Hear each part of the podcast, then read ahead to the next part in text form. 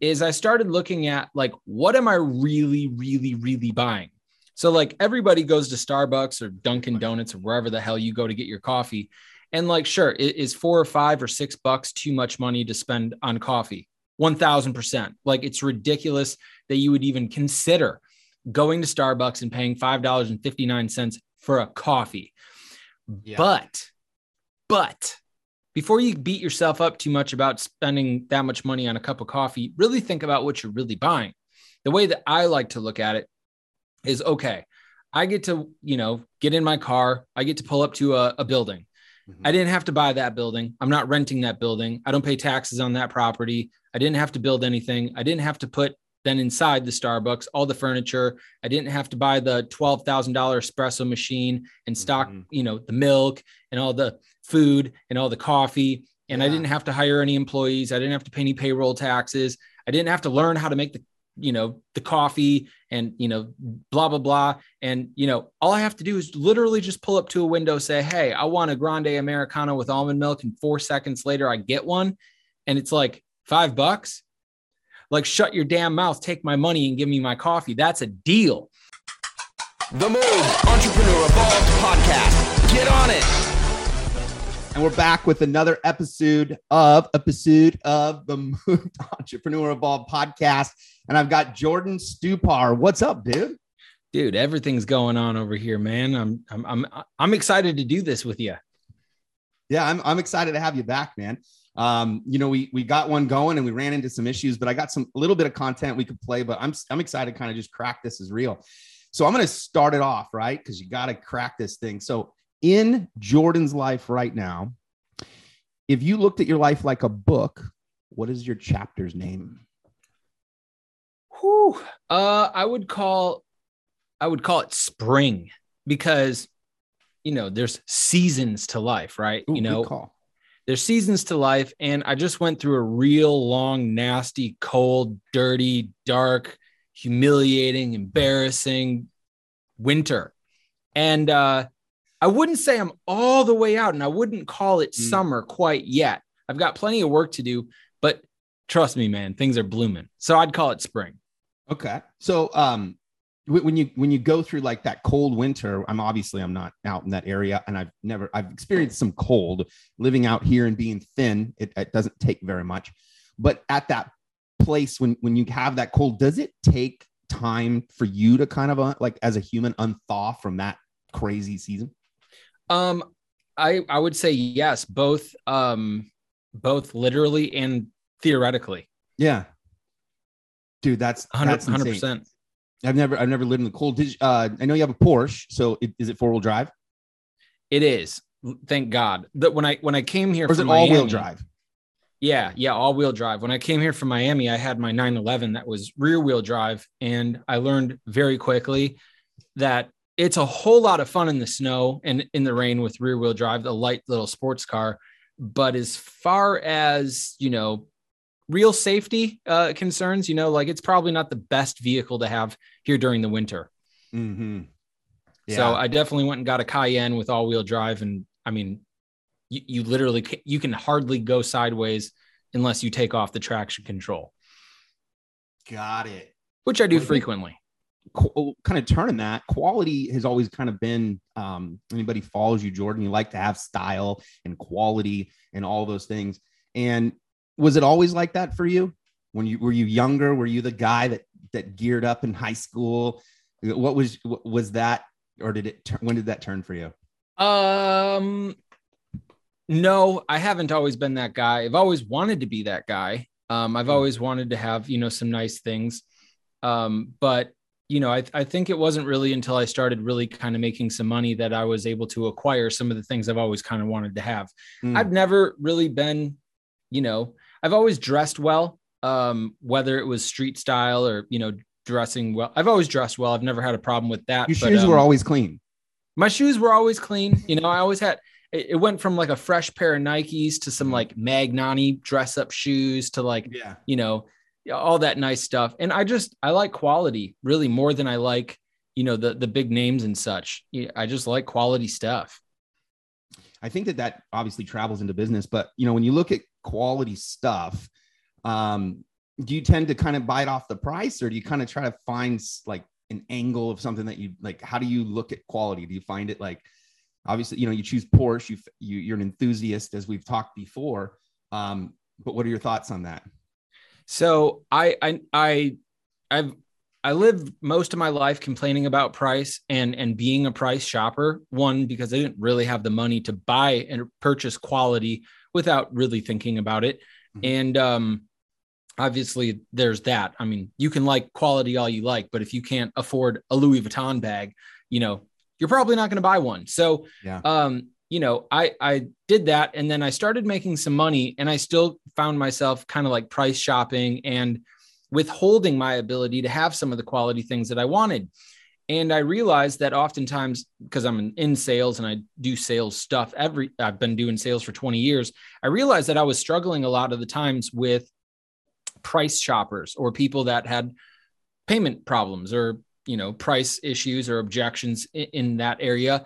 And I realized that one of the main reasons I was struggling to overcome those objections or relate to those people or do well is because I was justifying those same objections in my own life where it's like, mm-hmm. oh, dude, I don't know, man, a Porsche 100 and you know 40 grand for a car that's that's insane.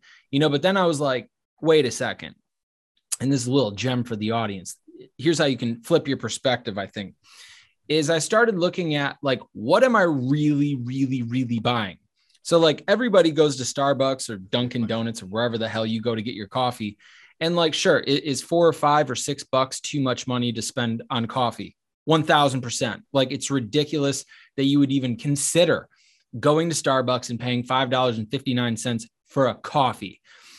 Yeah. But, but before you beat yourself up too much about spending that much money on a cup of coffee, really think about what you're really buying. The way that I like to look at it is okay, I get to, you know, get in my car, I get to pull up to a, a building. Mm-hmm. I didn't have to buy that building. I'm not renting that building. I don't pay taxes on that property. I didn't have to build anything. I didn't have to put then inside the Starbucks all the furniture. I didn't have to buy the twelve thousand dollar espresso machine and stock, mm-hmm. you know, the milk and all the food and all the coffee. And yeah. I didn't have to hire any employees. I didn't have to pay any payroll taxes. I didn't have to learn how to make the you know the coffee and you know blah blah blah. And you know all i have to do is literally just pull up to a window say hey i want a grande americano with almond milk. And four seconds later i get one. And it's like five bucks? Like shut your damn mouth. Take my money and give me my coffee. That's a deal. And that's shut the same with that's the, yeah and that's the same with, with everything. It's like with with with a porsche for instance. Now you're mm-hmm. going from five dollars to 150 grand.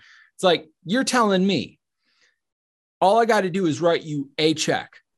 And you're going to give me a vehicle that was that's been then that's been evolving for the last 70 years by the greatest eh, you know sports car engineers in Germany.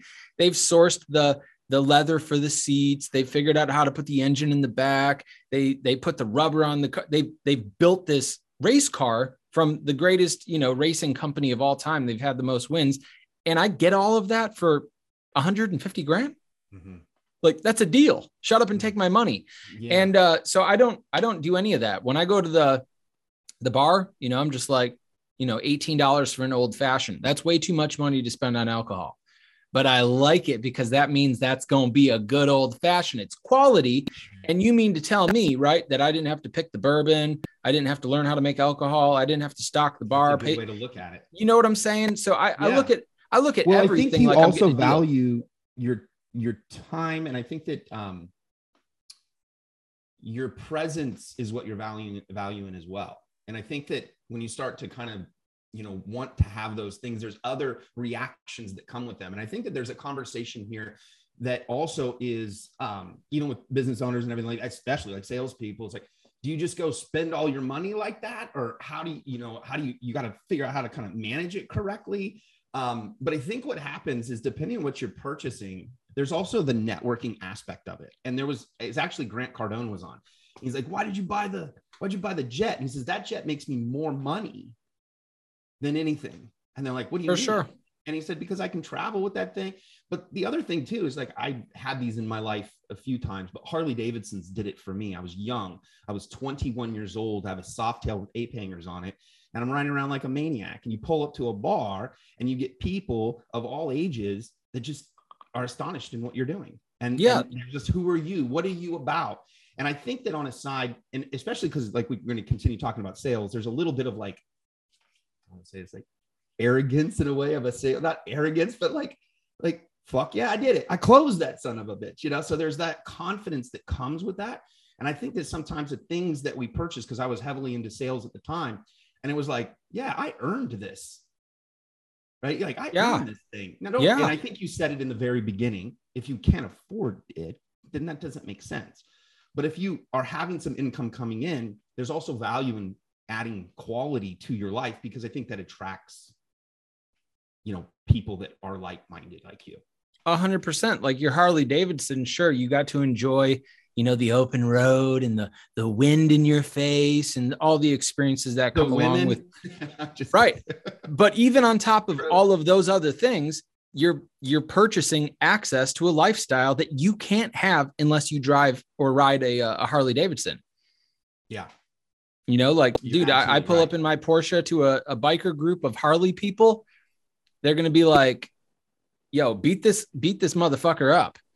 You know, but if but if I show up on a Harley, it's like immediate, you know, like, Mhm. oh, sweet dude, he's one of us. So absolutely, I think, you know, quality things too. I mean, why do women want Louis Vuitton bags? It's so that they can compete with each other on the social stratosphere of being female. It's like, oh, you got but I'll also I- tell you because my girl has one. She has a couple of bags, and I'll tell you they last forever. I only buy Louis Vuitton leather goods now. Like I I I will pay the price because I mean my Louis Vuitton wallet, like as a dude, I'm Mhm. sitting on it. It's it's everywhere. It's brand new. It still looks Mhm. brand new. And it, you know, my wife's had Louis bags now for for years, and like there's not even a single sign of wear or tear on it. It's it's quality. And that's what you're paying for. So you're gonna like this twist here. The reason I brought all that up is because Mr. Jordan Stupar, his Stupar Enterprises, is about training salespeople, and there's quality that comes with that as well. So I wanted to set that up on purpose. Well done. I think you've done an amazing job on creating a quality product, also a quality. Um, uh, when you go into social media, you've done a very good job. So, what I would like to ask, diving right into sales and, and what your profession is, um, when was the shift? Because you've been in sales for a while. I've done sales basically my entire life. Um, where do you think the shift in sales style changes changed? When do you, when do you think that shift was? Um, if I am hearing your question in the correct context, I think that sales had its biggest kind of overall shift. Uh, well, I think with the initial invention of the internet, however, not so much. Obviously, the internet was super young and people weren't used to it. But like, I would say probably like when social media became mass adopt, when when you know Facebook had its first hundred million users, and it wasn't just you know kids in college doing you know we can out drink you you know here's a photo of us drinking you know.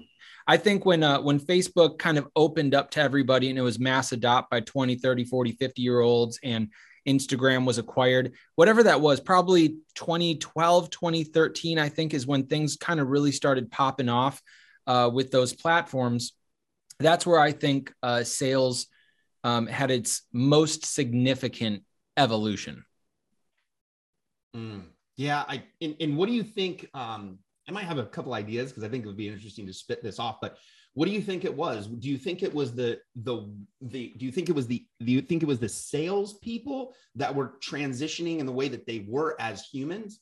Like the way that, like, um, if you're making sales in different ways through Zoom and all those things, is it a different transaction than when somebody would actually come into your lot or someone would come in and you'd sit there and nurture the relationship?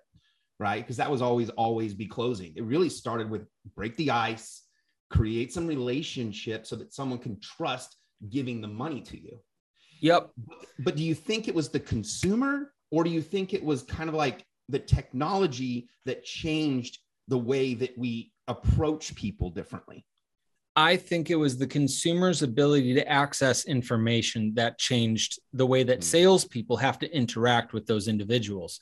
Um, you know, I talk to my dad about this all the time. He's in his 70s and he's been in sales my whole life and he was selling uh, telecommunication systems to um, large public schools large companies uh, fortune 500 and literally like imagine this there's literally no google there's no internet. And like my dad um, he's he started making buco bucks and he would call you know the milwaukee public school systems or american uh, family insurance. And this was his cold call. Hey my name is jeff with with Mitel how would you like to be able to see who's calling you before you pick up the phone? And it's like dude what? Caller id baby. And my my he would set he would set that meeting. He would grab his phone you know he would call himself whatever from that. And it's like jeff stupar pops up on the phone or whatever. And then you know imagine this. You're the buyer and you're looking at a $1.6 million complete redo of your entire phone system, which by the way, you didn't have Slack or, or yeah. any other way. Like the only way to communicate around the office was either to walk your ass all the way over to the other side of the, the, the building, fax something or snail mail something, mm-hmm. or call them on a direct line or whatever. And so how are you going to find my dad's competitor? How are you going to find a lower price? Oh, how are you going to know that? How are you going to know that, you know, like, and so that's why I think we've made this transition and, and this is a big point of mine at least as a, as a sales trainer coach whatever is you had abc back in the day because it's like my dad is in that building. This is 1.6 where else are you going to go get the information? Sign right here. Let's get this thing done. And okay there's no extra research or like you, you, don't even know who else exists. So you just end up buying. And i think that you got to have a little bit of pressure there to get that person to just commit in that moment and say yes. These days i say instead of abc always be closing i say abv always bring value.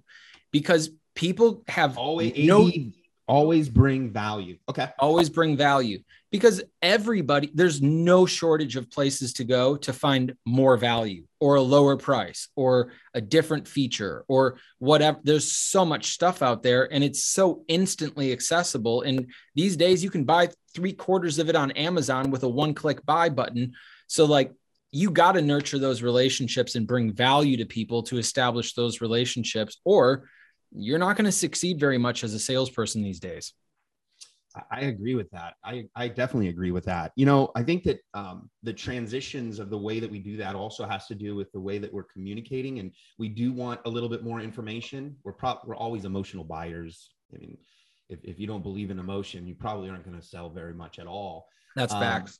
You know, um, how how important do you think somebody that's actually selling um, has that emotional ability? You know, most people um, how do I, emotional intelligence, I guess you would say. How, how important do you think emotional intelligence is to people that are selling um, products and goods? Um, I think it's really important, but I also think that it can be manipulated a bit. For instance, mm-hmm. I work with any industry, any salesperson, any profession, any income bracket, whatever, and I, I'm able to. I work with people with high EQ, low EQ, um, and at the end of the day, I think that you can manipulate the salesperson's ability to uh, bring about an emotional response with that customer. Um, because you know the things that i train on you know there's pretty much six emotions that people experience that cause purchasing behavior. And you know just take uh, one of them relief for example. You know you can um, if i'm selling you a harley davidson right and i'm talking with you about the harley obviously i want you to ride it. I want you to hear it and get emotional about it. But at the same time that might not be the real reason why you end up purchasing. Maybe what you're really looking for is you're tired of going to the bar. Maybe it's a biker's bar or there's just frequented by a lot of Harley people and you see them in their tight little knit group circle and you you're just out there by yourself having your cocktails and nobody really befriends you and maybe you are kind of friends with them but you want to be really in with those guys. I'm going to I'm going to get you to purchase the Harley Davidson not so much on the emotional experience of hearing the room and all that I'm going to get you to purchase that bike because I want you to feel the relief of understanding that once you park your speedster at the bar, you no longer are going to be an outcast. And so, if you understand that process and you understand those emotions, I think that you could do a good job of eliciting those emotional responses in buyers these days. And it's interesting that you kind of bring that up because um, when I sold Harleys at the time, obviously I was young and I wasn't a motorhead or anything like that. And so I really never cared. They'd all laugh at me in the back. I was always top salesperson, and they always be like, "You don't even know where the piston." And I was like, "No, but I You don't know, need to. No, but I, I know I know where the that the guy wants to have a girl on the back, and we got to make sure there's some chrome on it because that's how he feels when he picks her up, and when he gets this on Sunday when he goes with his friends, he's gonna think he can fight, but he probably can't. But we're gonna make sure he can, he can be put into this thing. And the way that I would always sell is that's the story you tell. Oh, yep. Oh, hey, by the way, did you have a grandfather that had a Harley Davidson? Maybe, Yeah, maybe actually, not. My grandfather had one, and the reason I'm getting one was because he was in the war. And it reminds me of him, and I Yep. want to play on that legacy. And kind of talking about what you're saying, that's exactly what it is. I think that's like a. I think that's in people in sales. I think that they don't. They miss that a lot. They missed Yeah, the, the second stage of the relief. I like that. They they really do. You know, uh, there's a trillion examples we could go back and forth on, and I think yeah, if there's salespeople out there listening to this or watching it or whatever, I think they can really take home that you don't really need to know all that much about your product. You know, I could go to the Harley store right now and probably do a pretty damn good job of selling Harleys based exactly on what you just said. It's the it's the emotional experience of um, of, of what it is when I have the bike. You know, how do I feel when I'm gripping the steering wheel of my Porsche? Well, I know that there's faster cars. I know that there's more expensive cars. I know all, I know it. I feel like a winner in motorsport behind my vehicle because Porsche is the most winningest manufacturer when it comes to racing. So that's how I feel. And I, I bring home some of that confidence with me when I'm gripping that wheel. So it, that's what I'm buying. So with that flip, we can jump into like Stupar Enterprises. And one of the things I thought um, would be interesting to talk about is that you have a content process. Um, you put a lot of it out. Um, what ins- who inspires you, or um, how do you find ways to create new content and maybe pitch things a different way? How, how do you? What is your creative process in that? So I use what I call, and I kind of coined this out of having to answer questions like these before. I use kind of this push and pull method, is what I call it for for social media. I post a lot uh, for several reasons. One is I want to stay relevant with my audience. Two, I want to capture new people into that audience. Three, I want to continue just dripping on on my viewers or the people that are usually watching my content, just to let them know, hey, when you're ready to do some sales training or make more money or whatever, Yeah. like I'm over here. Yeah. Uh, but also, I think, and this is a golden nugget for any salespeople out there, is I, I publish all that content and it helps uh, helps me pull in more opportunities. I get people that are like, "Hey, man, what was that one program you were talking about?" Or "Where can I learn more about that?" Or whatever. So I'm pulling in opportunities. But what I can also do is take some of individual pieces of content and I can push them out either um, you know directly to to a, a prospect. If i if i'm cold calling on you and you know I, I do a good job and i realize that you have attention on handling objections and i just posted or somewhere on my instagram account or whatever have a video of me talking about objections if i don't close the deal with you or i'm making sure that you show up to that appointment or i'm just nurturing you in, or abv always bringing you value i can take the little url link to that one post and I can email it to you or I can send it to you d- via DM or mm. whatever. And again, maybe you love it, maybe maybe you don't even watch it or whatever. But now I've got something that again you kind of have identified to me that you have your attention on. So I'm I'm using content that I've already used, but I'm repurposing it for individual follow-up efforts to make sure that I stay relevant with you specifically and serve up content that you find it most interesting. I'm going to grab a charger here real quick. But one of the questions I wanted to ask is who who's inspired you? Because I know there's so many different sales people through the generations that have been different. Who are some of those thing those people that inspire you? I'm just going to grab this charger real quick. Sure. I think the, the the person that's probably inspired the, me the most in sales and to be in sales and just do sales in general, I think is going to be my dad. And I'm sorry if that lets anybody down. I, I don't have You know, any man, real. I was literally, if I could have written that down, I had a, I just had an instinct. you already knew. I knew it. That's You exciting. already- That's exciting. Yeah, you know, my my my dad, you know, I told him when I was much much much younger, like 20 years plus ago, I'm never going to be like you. I'm never going to wear a suit. I'm never going to be on calls. I'm not going to be I'm not going to be a salesperson because I wanted to be a rock star. I wanted to be a musician, and that I was going through that phase. And uh, ultimately, dude, my dad created a, a a really good lifestyle for his family selling stuff. And uh, when I got fired from Chili's, I was like, dude, you know what? Is that very wanna go- difficult? Huh? Is that very difficult? Doing what? Getting fired from Chili's? Uh, it wasn't really. I could care less about the job. I, I almost intentionally got fired from Chili's. Like I didn't show up to work for three days in a row, so like I knew I had it coming. I'm just not a good quitter, so I wanted to get fired instead. Um, Oh, that's but, hilarious.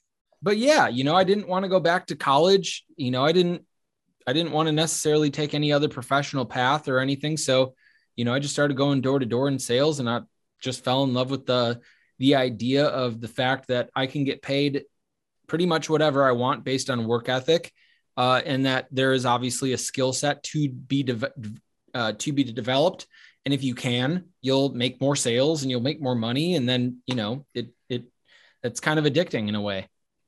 was your father I, I got i really got into sales a lot was my uncle but it was also my dad and did he do anything with you um, to practice when he was younger did he ever like try to teach you the tactic and like was he because any most people that i know that have been in sales you kind of want to regurgitate what you've done you always want to tell the story of the sale i don't know if you were always about that but salespeople love to tell the story from start to finish For of sure. the sale. It's almost like a fight.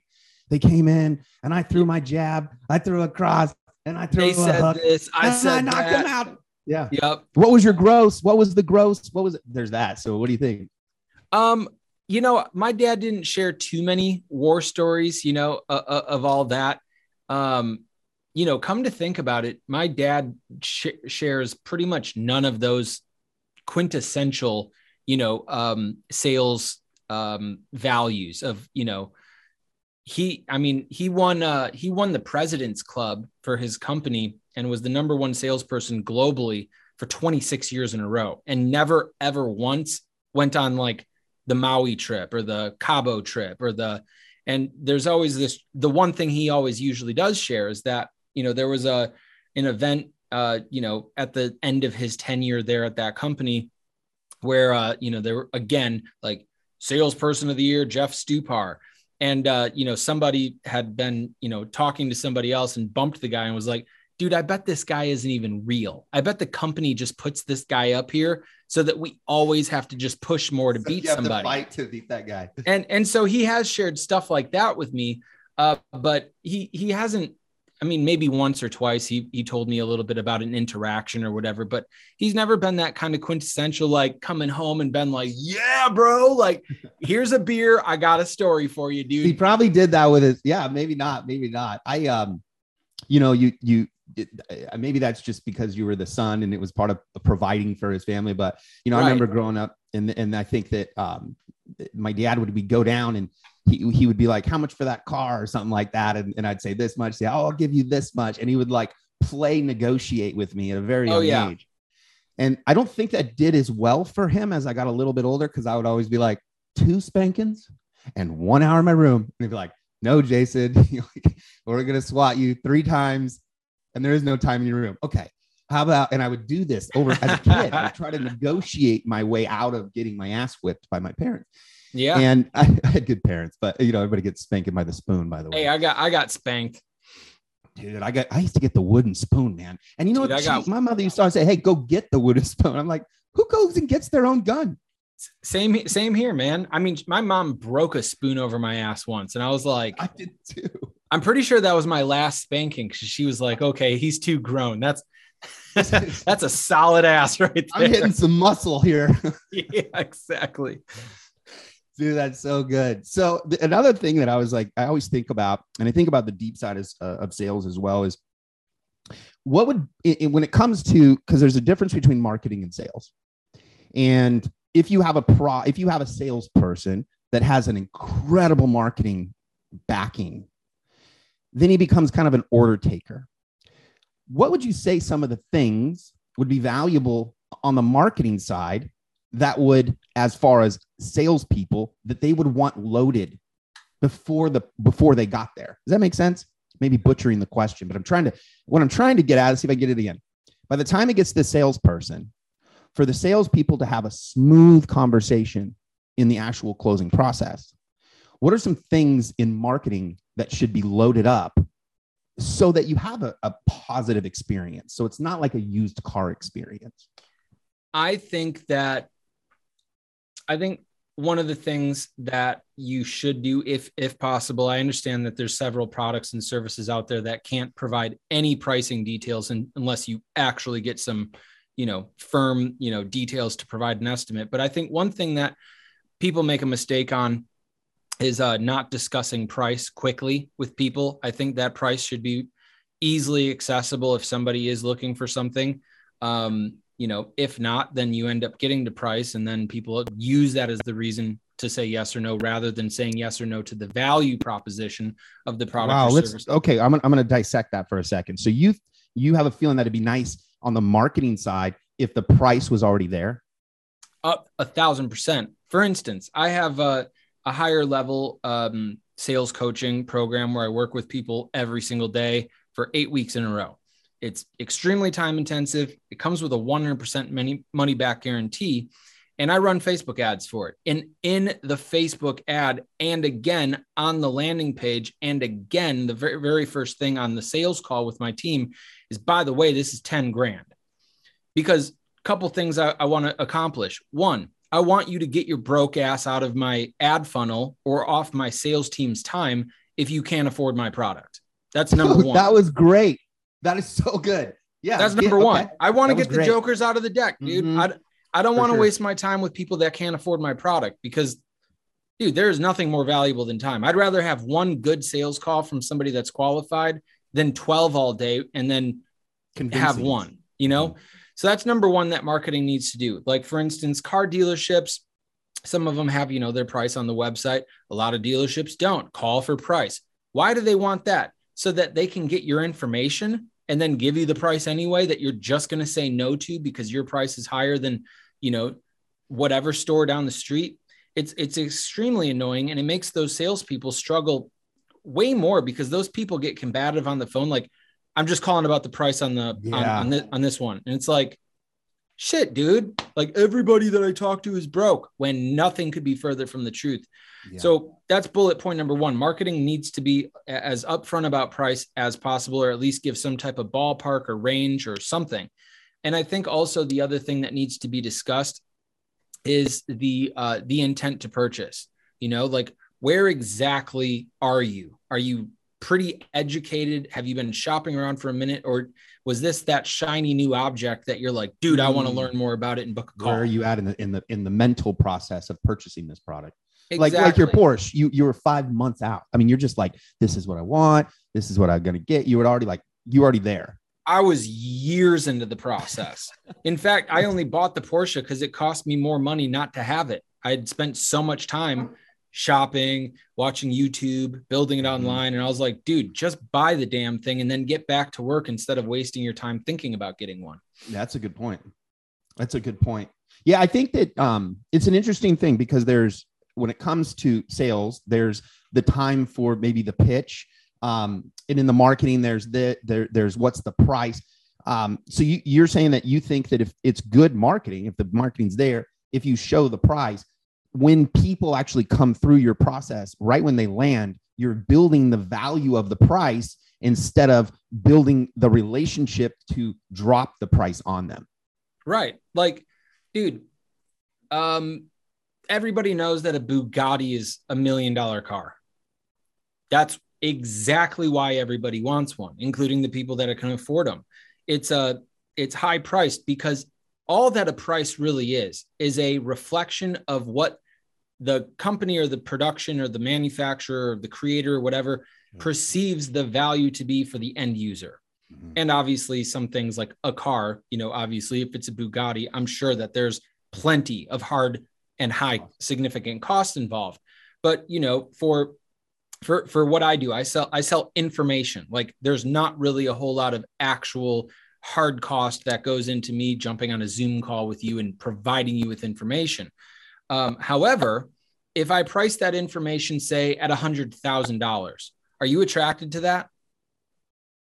Um, I would have to build the value to find the hundred. Of course. But if you saw somebody out there that was like, hey man, in one hour, one hour with me is hundred thousand dollars. Mhm. You you would- might be like, holy shit, like I'm not gonna afford that, or maybe I can, or whatever. Either way, it's probably gonna be a little bit exciting for you to be like, what is this person able to accomplish with me, in one hour? Like, why for a does hundred grand. for a hundred grand, like what would I actually get? And assuming that you're reasonably qualified, you might book that call. And then my job is to say, look, man, I'm going to sell you an hour of my time. I'm not saying that you should buy this right now. I'll do a little back door, a little bit of a takeaway, take off some pressure. Theoretically, if you were going to pay me a hundred thousand dollars for an hour of my time, what would be the one, two, maybe three things you would absolutely have to know that we would accomplish on that 60 minute call in order for you to feel comfortable moving forward right now? So here's my high price. Mm-hmm. You tell me what you would need to see, you know, to, to make sense out of that hundred grand. And if I can do That's a, a great job way to build your product as well. I mean, that's a great men- mental of creating all day long, Yeah. all day long, you know, Mhm. and, and price is a silly thing. You know, I sell that, that sales acceleration eight week program. I've sold it for three grand. I increased prices to 5,500, never lost any customers. I'm increasing it to 10,000 to, and to 25,000. And look, one of the main reasons I'm, I'm moving it to $25,000 instead of 5,500 is because, well, I already know that I'm missing out on hundreds of opportunities because there's going to be people out there that make 75 grand a year and they're like, all right, fine, I'll do it, man. Here's 5,500. Like I can barely afford it. Take me to the next level. And then there's going to be a person out there making 750 grand that's like, dude, really? I get to work with this person every single day for eight weeks in a row and it's 5,500 bucks. Pass Oh, yeah. because the, their perceived value of that, what they're getting for that dollar and who they are in a sense Right. like, yeah, and standards. So you're assuming that the price needs to match your standards because the value that you need out of that price needs to match the standard that you've built for yourself. Right. And, you know, every time that I raise prices, I get the same amount of customers or more, and I make more money. And, and also I deal with customers that actually appreciate what it, what it is that they buy. You know, you don't, you don't see a whole lot of, uh, on Instagram, you don't see a whole lot of those cool car washing videos and everything with, you know, a beat up Honda No. but you'll see a lot of them with Ferraris, Lambos, Porsches, whatever, because they're nice cars. People want to take care of their shit and because they appreciate what they worked so hard for and what they spent so much money on. And so, I mean, I love working with people that are the highest priced. You know, I, I work with a guy right now inside of Sales Acceleration with a $60,000 offer. And it's like, it, that's the price. And it's like, he crushes it because it attracts people that have the money and are looking for something that's that valuable. So, um, price is, is always a hilarious conversation. Everybody wants to lower price and be competitive on price. Well, dude, be competitive in value and blow people's minds with the price and the value and over deliver, you know? I, I think that's, you know, because obviously as business owners, entrepreneurs, stuff, it really does come down to the offer for you as a salesperson as well. Because it's like, if I don't have a really good, if I don't have a good product, it, it, it's going to be a lot about trying to figure out what is this thing and why you're going to buy it, or did you hear anything or anything like that. So one of the things I know that you you had created Stupar Enter- Enterprises and you started it all by yourself, right? You had a you have a story of just starting it all alone and All by Um, myself. All by yourself. And then when was the pinnacle time that you decided to add staff and have salespeople? So anybody that's ever followed you, you're a fun follower. You've done a really good job on creating this belt. And you know, I, I was all stoked about it because I'm a big fight fan. So I was like, that's a great idea. That's that's really cool. So I thought that was really it was really cool. I'll kind of explain it. You you give them kind of a belt for winning. The and- title belt. a title belt. What was the moment that you went, you know what, I, I need to add people and then I'm going to have to train them. And now they're going to have to be the machine that you have. Yeah. So um, uh, the moment that I realized it for me was um, you know, I was I was launching my my cash cards product and honestly like dude, I was making money hand over fist and generating leads that one I couldn't follow up with because I was spending 6 to 8 hours a day sitting there by myself just fulfilling orders, going to the post office, coming back, fulfilling order. So I couldn't actually even follow up with these people. So um, at that time I was like I need I need to I need to delegate this. It needs to be done. I can't I, I can't grow my company and revenue if I'm doing this. So um, it was it was a very easy decision for me at that point to be like, hey, you know, I'm going to bring somebody in. Your job is now to to do all this. My job is to make calls and follow up with all these customers. Hey, how's it going? Do you have any feedback? By the way, I've got this upsell opportunity. Yada yada yada. And then I also realized at the same same time, I still couldn't keep up with all those calls. And so I just started scaling the sales staff. Then I had a retention problem. And people are like, hey, man, didn't get my package. Or, hey, man, you know, I got a question about this thing inside Stupar Sales Academy or whatever. And I was like, oh, I need to get a, a CSM, a, a client success manager, to help manage retention and customer service and yada, yada, yada. Um, and so, you know, I, I think I think delegation is probably one of the one of the things that's just come easiest to me. It's it, you know, what do I suck at and what do I don't have time for? And what's the one thing that I need to be spending all my time on? The one thing I need to be spending all my time on is making my products more valuable so I can sell them. And then I need to just find out like accounting, I suck at. Boom, go get a bookkeeper and an accountant CPA and you y'all handle it. Yeah, uh, we, I salespeople make the money. We don't we don't yeah. count it yeah, ex- exactly. Like, dude, I don't want to be involved in spreadsheets, taxes, QuickBooks, dude. and nothing. Um, and so delegation for me has been one that's probably I can't imagine anybody really suffering with delegation. Like, which who do I hire next? Like, it should be probably the easiest question based on what frustrates you, I think. You know, when I get frustrated, I'm like, fuck, I ain't doing that again. I'm hiring somebody. Yeah. Um, it's interesting because you know uh, our uh, the move 30 is which we do for entrepreneurs and and really is about trying to get stack these repeatable processes and i always like to hear these stories because the reality is you did it yourself this is what i think the story that you're telling that the underlining story that maybe i caught it's on the angle of that is that you grinded the the front end like you didn't yeah. go out there and say okay i need a salesperson no you went and grinded it so that you kind of like cleaned it out and then you went, okay, now I have a process. I'm now going to go hire someone. One of the things that's would be an interesting question for you would be like, so you hire, so you're teaching people to do sales and then they're hiring salespeople. When you decided to do your own, what was that like pressure like? You're like, oh man, now I gotta, I gotta be able to, I, my guys gotta crush it, right? Because you're not, that's your product. Now it's like really yeah. in your hands. What was that yeah. feeling like? Well, I mean, like I don't think that I get enough pats on the back for this, and I don't think enough people really see it. But like my very first hire was was my guy Dale, and he had he, when he came and, and started working for me, he legit. We went through all the the normal sales vocab, like cold call. He's like, "What? What's a cold like? What's a cold call?" I was like, "Coffee for closers." He's like, "What does that even mean?" Like, he had coffee he was from the medical field, had no, no idea about a sale. He didn't even know what a sales process was. And uh, dude, Dale Dale made over a hundred thousand dollars, you know, without even knowing what he was doing because he was he was being trained and being groomed for all of that. And you know, he's he's on track probably to make three, four, five, five hundred grand this year in his second year.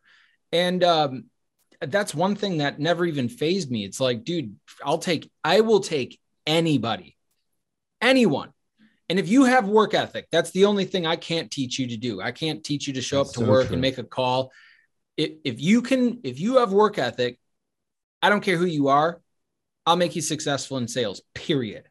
And so for me, that, you know, that that's that's the thing. Like I, I pick up the phone and people, oh, I don't know if I should do this. Or it's like, really? Mm-hmm. You don't mm-hmm. think that you can get a little bit better? Like shut up and give me your credit card number. It just gets to that point where at the end of the day, you know, the only reason people don't work with me is they're not confident in themselves. That's about it. And at this point, you've put yourself in a position in your company to make that statement because that's that kind of statement is like, hey, if you're not buying it, then you're the one that's missing out because I know that I can transform you. And and it yeah, and, and they also have to know for themselves that they're they're part of their they're responsible for their own transformation. The only thing that I can do is give you, you know, I I can give you body armor, night vision, grenades, automatic weapons, ammo, the whole thing. But dude, you got to go to war. Yeah. What is it? What do you want me to do? One of the ones that holds people like, I mean, there's so many, there's so many barriers in sales, and people do sales, and owners have to do sales. I mean, this isn't just like salespeople. This is like if you own your business, you're about to go grow. You're gonna have to have that front end, at least to get it off the ground, unless you're gonna fund it and find salespeople, everything like that. Um, what is it you find that the, the one thing that people are not doing? Like, what is the one like? the front end, if they just started doing this thing, the rest of them will fall. What do you think? What do you think that is? If they just started actually working, that's about it. I mean, look, I can I can sell you on the idea of training or using a certain approach or improving your product or whatever. It doesn't ma- it doesn't matter. The, the 90 98% of salespeople out there, and the reason why I'm not a trillionaire is because 98% of people out there are just too lazy to do the work and too arrogant to want to change and improve. They're like, I'm good. They're they're they're that's the one thing that if, if you want to make a significant uh significant impact on your income, your lifestyle, everything, just work. Like don't sign up for Stupar Sales Academy and force yourself to become a lifetime student if you're not going to apply the and, and, and do the work. I work best with Mhm. people that are already making the calls, that are already showing up consistently, and they're they're the Kobe Bryants out there looking for a dude. If, if I could just take a razor and shave off one sixteenth of an inch off my shoe, I could accelerate off the jump a 18%. little bit quicker. Mhm. You know, and um, yeah, that that that would be my one suggestion for the front end of anything is, dude, you're. I've been working 18 hours a day pretty much seven days a week for the last two years. And I've been able to scale a business from literally, literally zero to, to well over a million dollars less than 12 months because I was willing to put in the work. Yeah. Period. Yeah.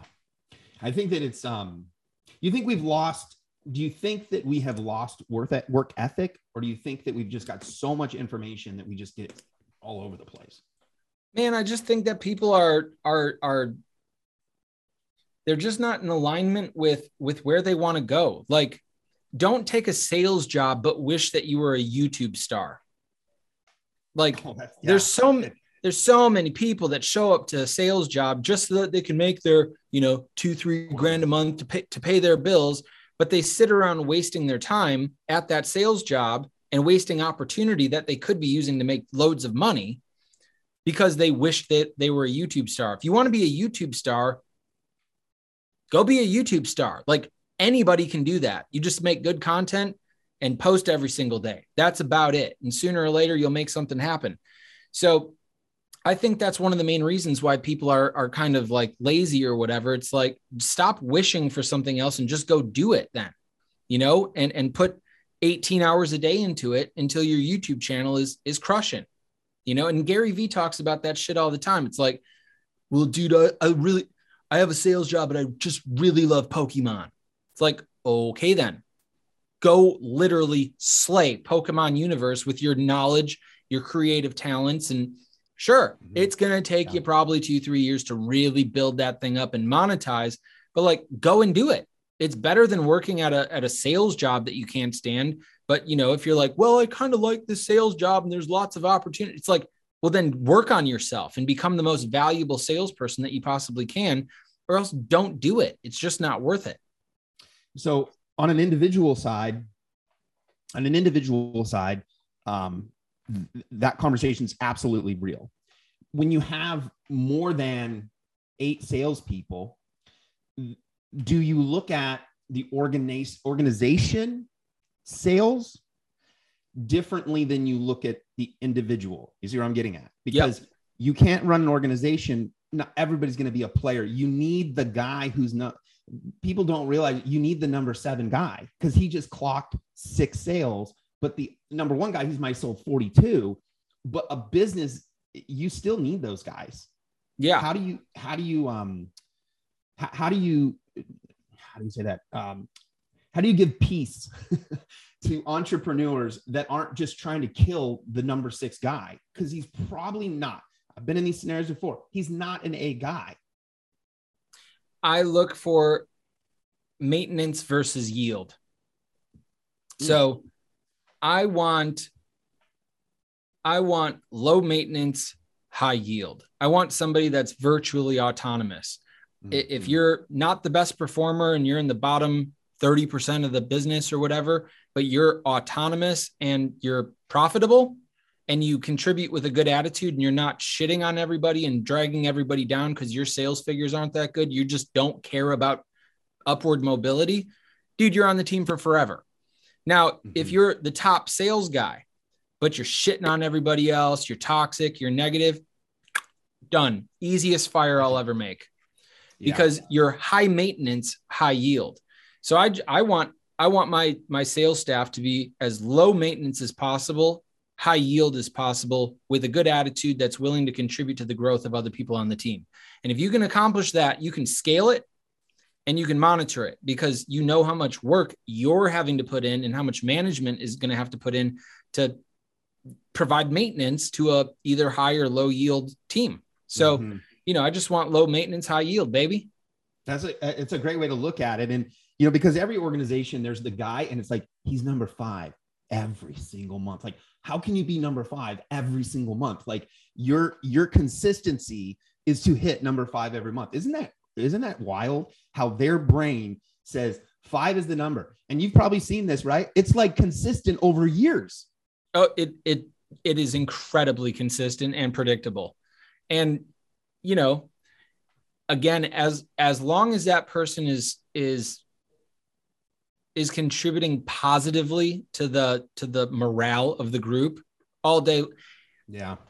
I if my bottom guy who is not even profitable, if I can find out some type of evidence that that person is contributing to 20 other sales because he's the funny guy or you know he just gets everybody in a good mood and is highly energetic dude you're on the team forever i don't care if you're uh, if you're literally burning my money because ultimately yeah. you're more profitable for the whole team. And that's another th- way to look at things. That was that's that's kind of yeah that was exactly what my thought pattern of what you were saying is like there's a salesperson that's managed and there's a sales team that's managed. And those are two different situations. Because you 100% got to have that lower that lower guy. So what's exciting you right now? What's what's uh what's exciting you? What's on the horizon? What's the what's the thing that's gripping you right now? Um, you know, one is uh from a professional standpoint, just the the momentum I have in my business. It's um I've never ever uh, experienced financial success like the like I'm having right now. And the most exciting part about that is one it's happened so quickly.